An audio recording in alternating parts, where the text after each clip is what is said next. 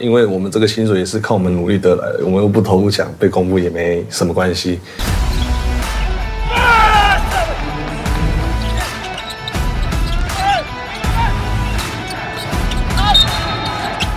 阿入机能服饰精选布料，亲肤触感好，有极佳吸湿排汗的功能，更拥有速干不易臭的效果。强大的机能性，绝对可以有效提升运动表现。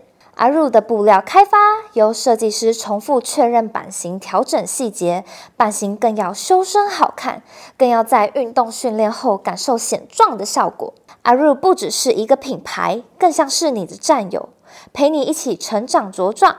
现在输入球场第一排专属折扣码 P O D T W O Part Two，就可以享有九五折的优惠哦。话题人物对号入座，坐哪里？球场第一排，耶！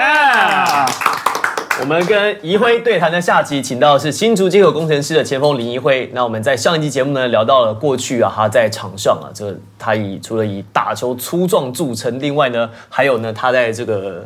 说话的艺术方面呢，有独到的功力哇！这个其实是被很多球迷啊，还有很多球员哇，这津津乐道的。那比如说像啊，带来这几个球队，像现在这个球队的气氛，跟其实很多先前球队气氛，一个球队都有一个球队的文化。嗯，工程师看起来是很美式的这个球风。玉龙的这个时期是玉龙很多老的球员，他很有传统，而且很照顾球员。嗯，那达兴呢，给大家的空间的自由度比较大。可不可以讲一下，就是说跟我们分享一下，就是这三个不同的球队，我们讲以国内的球队为主。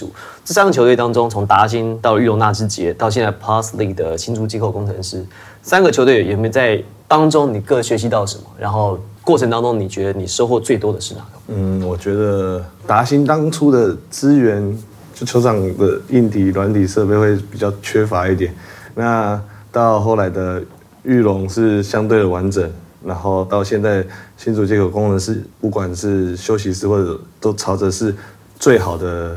规格规格去前进，那自己也很呃觉得自己很幸福，然后觉得就是很珍惜现在的这样的一个篮球环境。那唯一能做的就是好好训练，打好球赛，回馈给球迷这样。好，那讲到有达兴，然后讲到工程，那玉龙的玉龙时期，你有没有最多的收获跟成长是什么？交到很多好朋友，还是 交到很多好朋友，可以一起在场上。那那段期间，应该在场边应该是蛮开心，对，蛮开心的。就是乐色话比较多啦，就是亏来亏去啊，不管是在没练球的时候，就是有时候伤兵的时候，那时候在场边的乐色话也很多啊。然后场上的对抗啊，真的都是你来我往的乐色话。你那时候真的是聊天大队，你看有你嘛，林立人嘛，然后李凯燕嘛，正如李正如嘛，简浩啊，哇塞，这光是光喷就可以把对方喷到不敢打球了。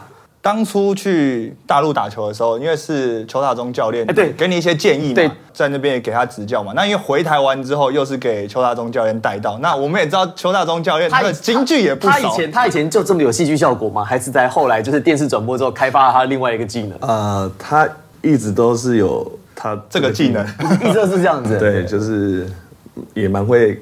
讲干话，他是练球就会这样，还是到了比赛场特别会？练球的时候，有时候球员做不好的时候，他也是也是没太客气的，对，蛮多金金句的。那他在大陆也会这样吗？会哦，他也会。他就是在台湾的时候用大陆的话来哦，就用台湾的话来业余你这样子。哦，有没有什么比较印象的？要对哪个球员？他们特别当时在玉龙时期啊，或者在特别对哪个球员，就是比较。就是常常跟他就是用言语来开示他。我记得小哎那时候寇修刚到大兴的时候，然后他有针对小事讲过小屁孩啊，我在教球的时候你在干嘛之类的，就把他的那个履历资历摆出来了。对周志华好像也被那个秋哥给。较难过哦，具体的事情我有点忘，只是我记得被罚跑了三十圈的球场。哎，好像我好像我听过哎，我记得印象很深刻。我对寇宇秋有一个画面是是简浩犯规，然后呢，简浩就跟裁判抱怨说那没有犯规啊，寇宇秋就说不要吵了，简浩，而裁判救了你啊！他们两分要得了啊！你不要再讲了啦。对对对对，他那那手印就很明显，然后那那那球简浩真的也蛮不爽，那好像是他犯满嘛，好像是好像第四犯还是第五犯，所以下去之后他嘴巴也是没有在停的。那这样第一季打下来，你的这个上场时间跟上一个赛季差很多哎、就是打的时间长了非常多，嗯，因为四十八分钟嘛，一节多两分钟，所以上场时间呢，这个从比在玉龙多了十一分钟，上上一季大概是将近二十左右，嗯，那这一季打了快三十分钟，嗯，打到目前为止，体能的状态还可以负荷吗？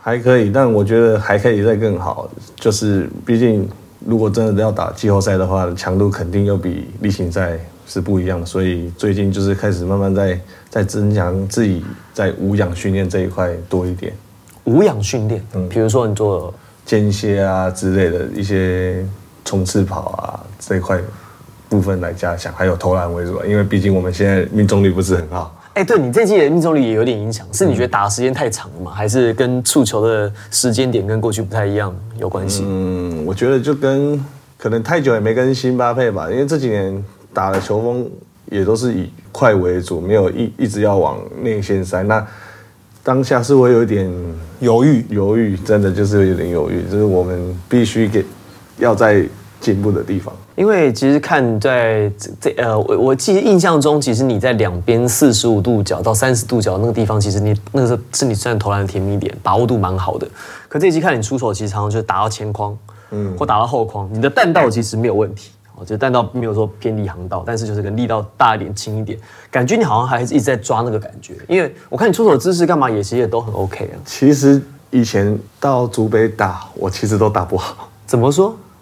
就他的视野感吧，就是比较大。我以前 SBL 有到竹竹北岛，我也都打不好，所以我自己还在呃调整那个还在视野的问题，熟悉这个对场地，我其实觉得，我我我我不知道你有没有发现，我最近也有在看到大家讨论这个事情。我觉得竹北比较暗一点点，它的灯光就是没有没有这么亮，还好，我觉得就是视野感，就是感觉很大，然后可是它视野事实上其实跟新庄跟不是因为和没有平差不多、啊，没有差很多。因为它比较高，呃它上面是整个它其斜上去，实有点像巨蛋，对，有点像，因为它是整个就是座位去斜上去，所以上面的那个高度其实是比较高的，而且他们球场新竹的球场常常坐满，所以整个人上看上去那个压力又更大，所以这个可能也是你们球场的一个特色啦。对啊，那至少比没人好。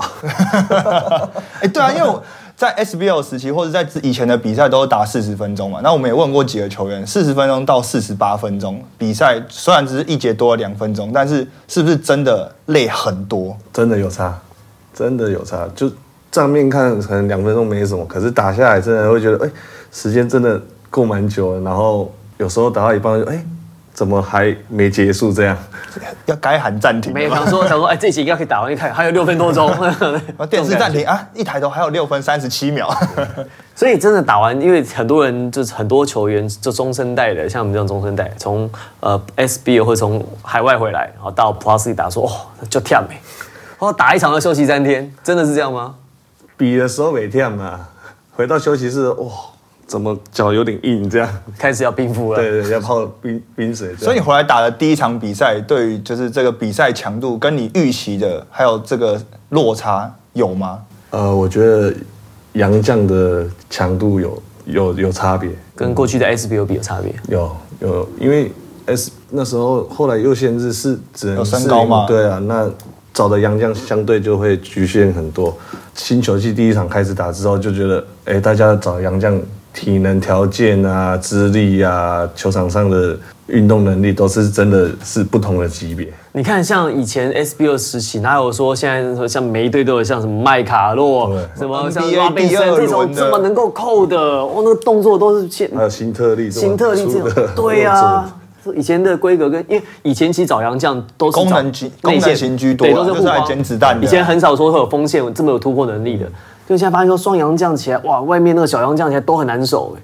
我觉得这个其实是现在国内锋线球员的一个很大的一个挑战，在防守上面，因为你看，像你也常常会，你看你还已经守到 Anthony Bennett，你们想过有一天守到 NBA 选秀状元？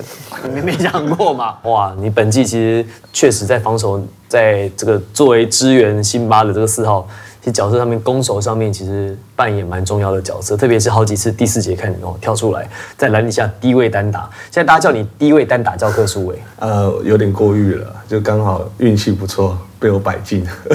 那应该说是在第四节的时候，有时候调节辛巴体力。假设放法师上来的时候，在低位辉哥确实是比较有一个宰制力啊，因为毕竟在在低位，假设没有辛巴在的时候，他在下面的空间就比较大那外面又有法师准备等着起飞，所以在防守上面的沟通确实就会比较难。那如果选择包夹的话，外面的法师就等着要处理处理你嘛。那如果你不包夹的话，一会就是低位就可以处理你。所以在第四节，这个可能是辛巴在下去休息的时候一个球队另外一个搭配的方式啊。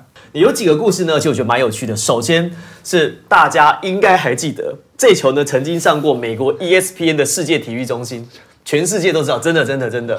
哎呃，SBL 第十五季的时候，你要说的是邱金龙的绝杀是吧？邱金龙的超长距离，这个超远的，号称是这个黄有史金右手对对对，有史以来，而且被要丢到贝利还很好哎，对啊对啊，对，贝利很好。那不是随便丢得到的。那那一球邱金龙绝他之前呢，就是这位。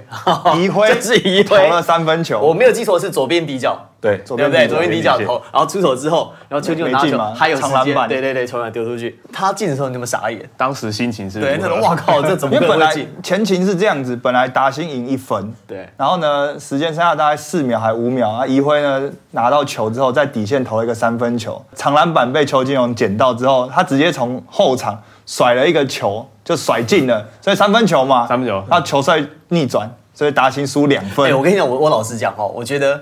你说被做成海报，就是被灌篮做成海报，我觉得都还好。我觉得你那个 会被讲一辈子。后来你那当下想说，你怎么可能会进？对我这种太倒了霉了吧？太衰了。对啊，怎么会这么倒霉的事？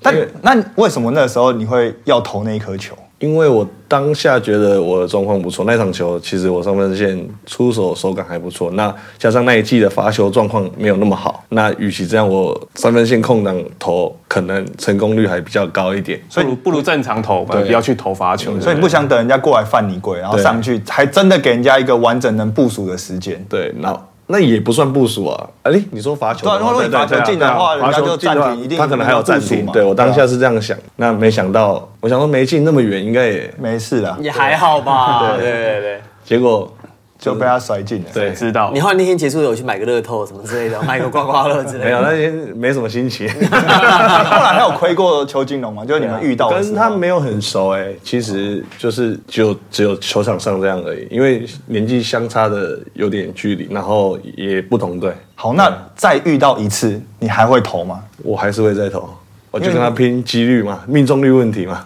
哦，对啊，毕毕毕竟你要投进三分球的几率，一定比那个后场甩进的几率高对了。，没有错。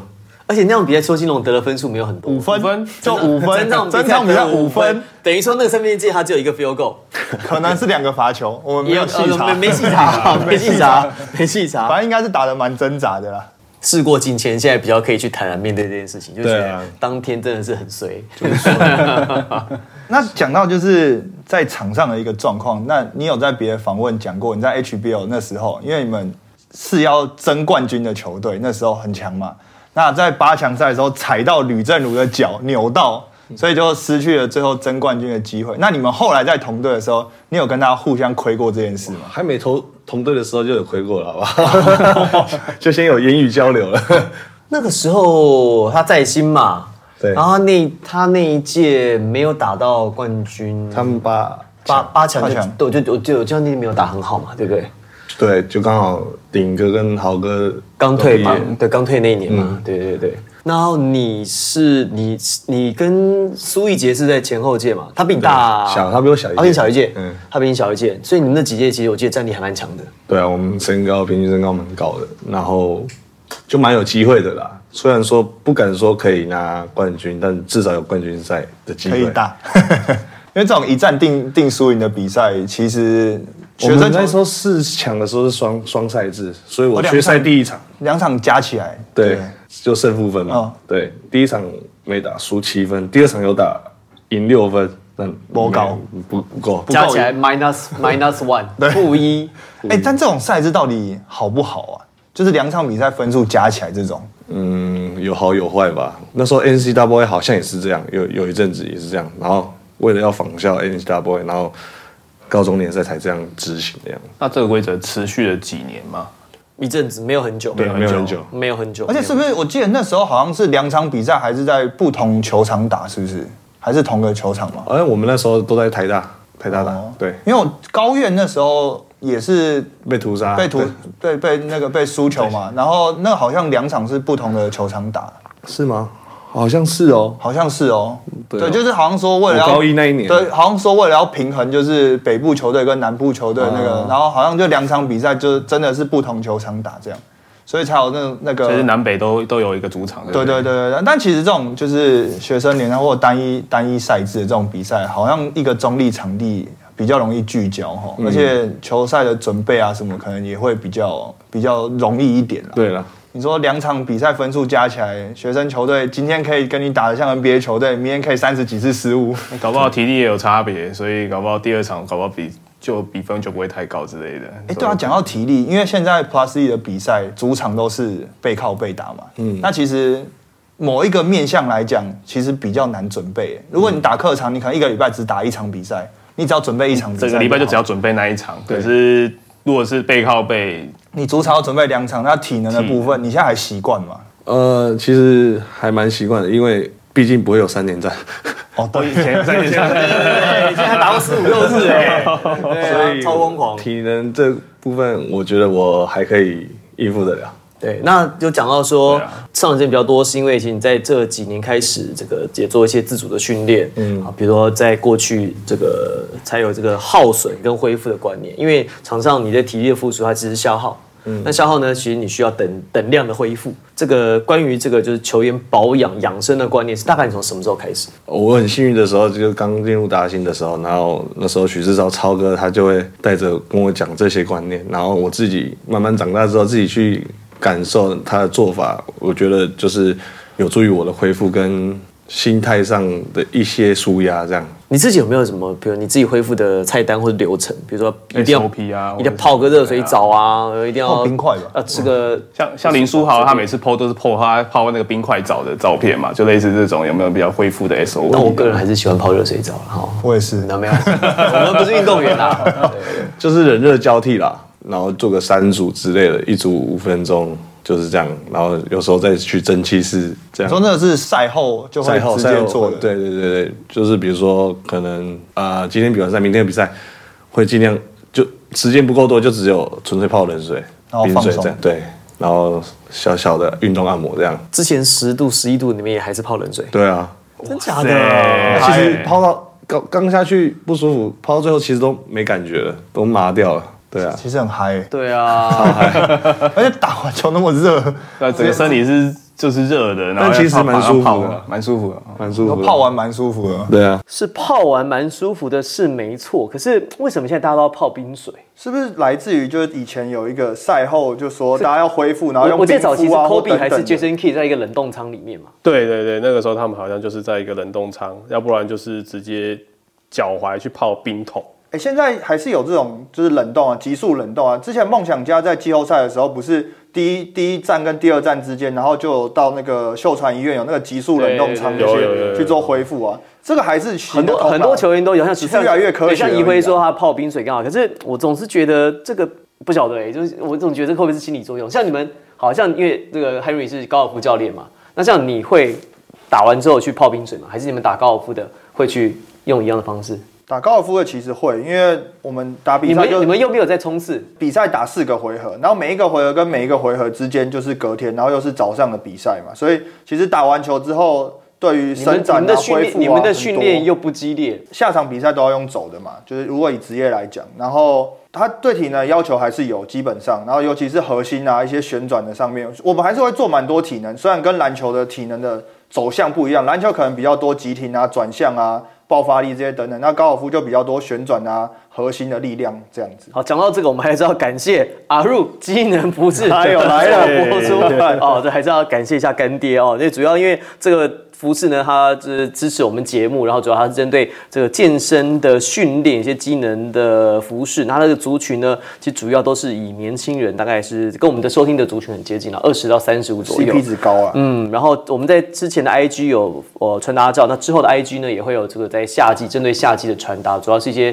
背心啊，就健身背心的一些穿搭。以这个健身族群来讲，像它的诉求是不一样的。汤，你之前讲过说穿他的衣服是排汗，是不是？还对啊，阿露的衣服我在穿在运动或在健身的时候，其实它算蛮轻的衣服，也蛮 fit。它贵 fit 归 fit，可是它不会有那种附着感，所以你在健身的时候不会有一个那种你在跑步啊或者在做重量的时候，其实不会有一个那种负担的感觉。相对它磅数好像没那么重。没有这么重，好像比较轻、嘛，而且的流汗之后，它就是不会再更重嘛。对它它排汗很快。它第一它吸汗蛮快的，所以你在假如说健身房的时候，在跑步机的时候，其实不会有那种滴滴答的感觉。像我自己感觉是因为它的延展性蛮好的，所以它的它它的材质其实没有很很厚，它只是我觉得偏轻薄，所以它的延展性很好，不会说有些欧美品牌穿上去它的磅数比较重，所以觉得哦这个一直很紧。那其实有一个哦，我觉得比较有意思的是，像为什么那健身的人都要穿那种很紧的衣服？因为你其实真的你要发力，你才会看得出来说你这个肌肉有没有用到。你如果穿的很宽松，穿那种 T 恤的话，你你其实你看不到你自己肌肉膨胀的那个过程。那其实健身它很需要是意向训练，哦，我很壮，我很壮，啊看着看着就真的很壮。对，第一个是催眠，哎、真的真的，第一个是催眠，第二个是说，你看，比如说我我们练我们练肩三头好了，那你要看了你肩膀三头的那个那个在在举起来的过程，在膨胀的过程，你的发力的位置才会正确。欸所以穿背心，第一真的有穿一点衣服，就不要真的裸体就在那边做重量嘛。那第二个事情是，你看得到线条，搭配衣服的时候，那个是真实的你自己。可以多举五磅，对多举五磅很多。像我自己，我我我健身，我一定都穿削肩背心，因为我一定要看到我的三角肌跟跟二头肌。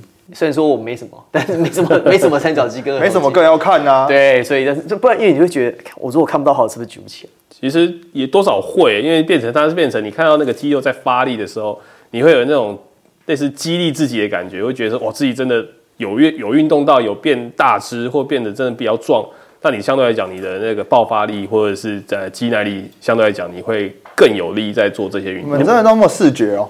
对，不然呢 要不然为什么健身房都是对啊禁止？哦，对啊哎，对，健身房真的都是镜子。你们你们打高尔夫的有打高尔夫没有，打高尔夫，因为我们做很多核心啊、旋转，重训比较少 OK 但是还是会有。但你们刚刚讲到轻薄这件事情，我必须要讲阿路衣服有一个我觉得蛮大的特色是，它其实蛮保暖的，尤其是穿长袖的机能衣的时候，机能训练衣，因为我们有时候早上去打高尔夫，其实都很早，那种五点六点就要下去，其实还是会蛮凉的。但那，你穿那个阿入的衣服的时候，其实你会觉得它还第一个蛮保暖的，第二个是你在做挥杆啊，在做训练这些动作的时候，它的延展性是好的，所以你不会觉得好像你在做动作的时候有衣服会拉着你，然后尤其是流汗之后更明显，你不会觉得衣服很湿很重，因为它的排汗效果其实蛮好的。那如果比如说像打球啊，你做训练一次就是比较长时间那种两三个小时起跳的话，那这个其实就是一个蛮大的特色的。好，讲讲好，我们回到主题啊，就是简单说呢，这服饰呢只能够机能性上帮助你，好，本身你还是要去练的，不去练还是没有用。而且呢，在对于健身跟对于体型的雕塑啊，就让自己运动的表现更好。其实除了训练之外，另外大家说嘛，三分靠练，七分靠吃。其实饮食的控制也是蛮重要的。那好，我们回到主题了，那个赶快在一位在旁边帮我们被我们晾了很久，你会差点要去买衣服了 你到底你到底在干嘛、啊、这样子？那所以到底在饮食上面需不需要做一些什么控制呢？就是从运动员的角度来看呢，失败的菜单吗？你好看得，你好，确定要问这个这个，你好看得开哦。哎、你知道你进 Plus E 之后，真的出了一圈、对不对欸。？我我不只是 Plus，你你其实你们有没有看过李英辉刚进打进的时候，他还他叫小辉的时候，还能飞能跳的时候，他真的很瘦哎、而且他以前就是很，你以前是蛮弹的、因为你以前我记得你田径队嘛，对，对，然后他所以他运动能力很好，跑得很快，跳得很高，不是我印象最深刻的是，因为这一季那个领航员的碰碰，他瘦十几公斤嘛，嗯，有一场比赛完之后，我们还在聊说，哎、你不觉得怡辉跟碰碰，因为那时候你在卡位，怡辉好像比较大只哎、怡辉在旁边好像比碰碰 碰碰怎么跟去年一样缩了快一圈的感觉？那讲到吃东西，所以你是看得很开朗哦，可是在饮食上面，你这几年比如有没有一些自己的菜单，或是你会习惯吃什么？然后在饮在比赛前后啊，或训练前后会做一些比如热量的控制啦，或者是比如说生酮饮食啦，或者是蛋白质的补充。你你你的有没有自己一套的规律？嗯，晚餐我就尽量不吃饭，都吃肉跟菜啊。嗯哼。然后赛前我的习惯一杯黑咖啡，然后不吃赛前点心这样，因为我本身消化不是很好。所以当天当天就黑咖啡为主，对，就是赛前黑咖啡，因为比赛有时候都比下午五点的嘛，嗯，然后可能十一点我们投篮结束或者是 scout 结束之后，我就会吃稍微比较饱一点，然后到赛前我就喝一杯热咖啡，热咖啡这样。那我们每个来到节目的来宾都会问他一样的问题，就是如果你没有走上篮球这条路，你会你觉得你会从事什么样的工作？你觉得你现在人生会是什么样子？我我不敢想象，没有啦，呃，因为现在所有的一切都是篮球给我的嘛。那有机会的话，当然是可以回馈给篮球，然后甚至做教练啊，或者是基层教练之类的。如果没有的话，我想尝试一些自己有兴趣的东西，比如说开一个小小小小的餐饮店之类的，或者是去当业务卖车的业务，因为自己对车蛮有兴趣的。哦。我听到很多说想要做吃的，可是说想要做业务，不多做车子有，因为我其实很多球员都喜欢车子，可是你说他们的副业要跟做跟车子有相关的产业的人，其实并没有很多，好像没有没有什么。NBA 很多啊，Tim Duncan 有一个那个改车店，对对，改装厂超有名，改车改车厂是最多的啦。对对对对对，那你呢？你想要做卖车的业务，就是像比如推荐人家说这个车子，介绍给他在展示间之类的，慢慢做嘛。因为自己没有什么社会工作经验，唯一有的就是在学校。当过代课老师，所有的事情都不排斥啊，因为都很新鲜。那我相信，只要肯学，都会有，不管做什么行业，都是呃很好的一个行业。因为其实他很特别的地方是，很多的球员他在不打球之后，他可能会觉得说啊，因为我没有其他社会工作经验，所以呢，我就待在篮球圈，我就继续教球，或者是我是当一个球队的管理啊。当教练啊，就是还是离不开篮球。对对对对对，那他的想法，一会想法反而比较特别，接触一些新的事。因为我没有做过别的事情，所以我要去试试看。所以你的个性是比较喜欢尝试新东西。对啊，就尝鲜，然后多学一样东西，对自己也没有不好。你说像做吃的，想要哪一类？比如说是小吃店呢，餐厅呢？啊，咖啡厅还是炸鸡店，还是饮料店哪一类的？都有可能啊，自助餐啊，还是什么的之类的。自助餐啊？你说是那种？对啊，不一定夹对啊，对啊，那种的。对啊，就慢慢学，因为民以食为天嘛。那做这个，你只要不呃不要太难吃，应该都可以养活自己。对，是喜你是喜欢吃的人。我喜欢吃美食啊，我爱吃美食。那你会自己下厨自己煮东西？没有，老婆蛮会煮的，蛮爱煮的。哦，所以幸福幸福幸福幸福幸福幸福幸福。所以怪不得，所以你是从什么时候开始渐渐就是那体重开始渐渐越来越？因为你以前他以前就很瘦，对他以前很弹呢。我开始。变也是秋扣秋吧，来到我们球队开始有做重量，然后加上又去大陆，然后后来我导致我如果比较瘦一点的话，我自己打球会有点有有点没安全感。哦，是 因为我后来打位置都在四号位还是？因为对抗竞争都在禁区啦，对，因为人堆多嘛，就力量的力量的展现还是有必要的，比较安全感，安全感，安全感。我自己觉得啦，那别人看可能没有这样觉得，可是我觉得自己的感受是最重要的。那如果球队希望我再跑快点，那我再去做改变我的呃体态啊，或者是球法，哎，对，打法、球风之类的，那我就会再去做。调整这样，因为一辉是一个非常特别的一个一个例子，是大部分的球员其实在年轻的时候可能在禁区讨生活，然后呢是越打越外面，他的是刚好相反，生涯从外面开始，他是越打越里面。哎，这我真的很少看到。我觉得刚好跟球队的配置有关系吧，因为当初达新每个人。都是在标外线。那邱教练来的时候，是希望我们有多一点突破，或者是内线单打的一些脚步的能力。那那时候就开始有接触到一些低位单打的一些技巧的训练。对。哦，那我们最后一个要聊的话题就是关于这个新竹接口工程师在季前呢公布了薪资，那也是目前全队第二高，好，这个 月薪三十万，哈，这个是 Google Google 过来月年薪三百万，好，这个 Google 这都是可以 Google 得到的，都查得到，查得到的。当这个球队公布了这个说啊，我们大家薪资就是要给大家公开的时候，那当时第一时间你是有想说啊，这一定要这样做吗？还是当时球团球团跟你沟通的过程是怎么样说服你？有排斥吗？那个时候一开始的时候是有点惊讶，哎，怎么会这样？那经过呃 Kenny 哥他说啊为什么要公开薪资的原因之后，就是那就赞同他，因为赞同他的做法，因为我们这个薪水也是靠我们努力得来的，我们又不投不抢，被公布也没什么关系。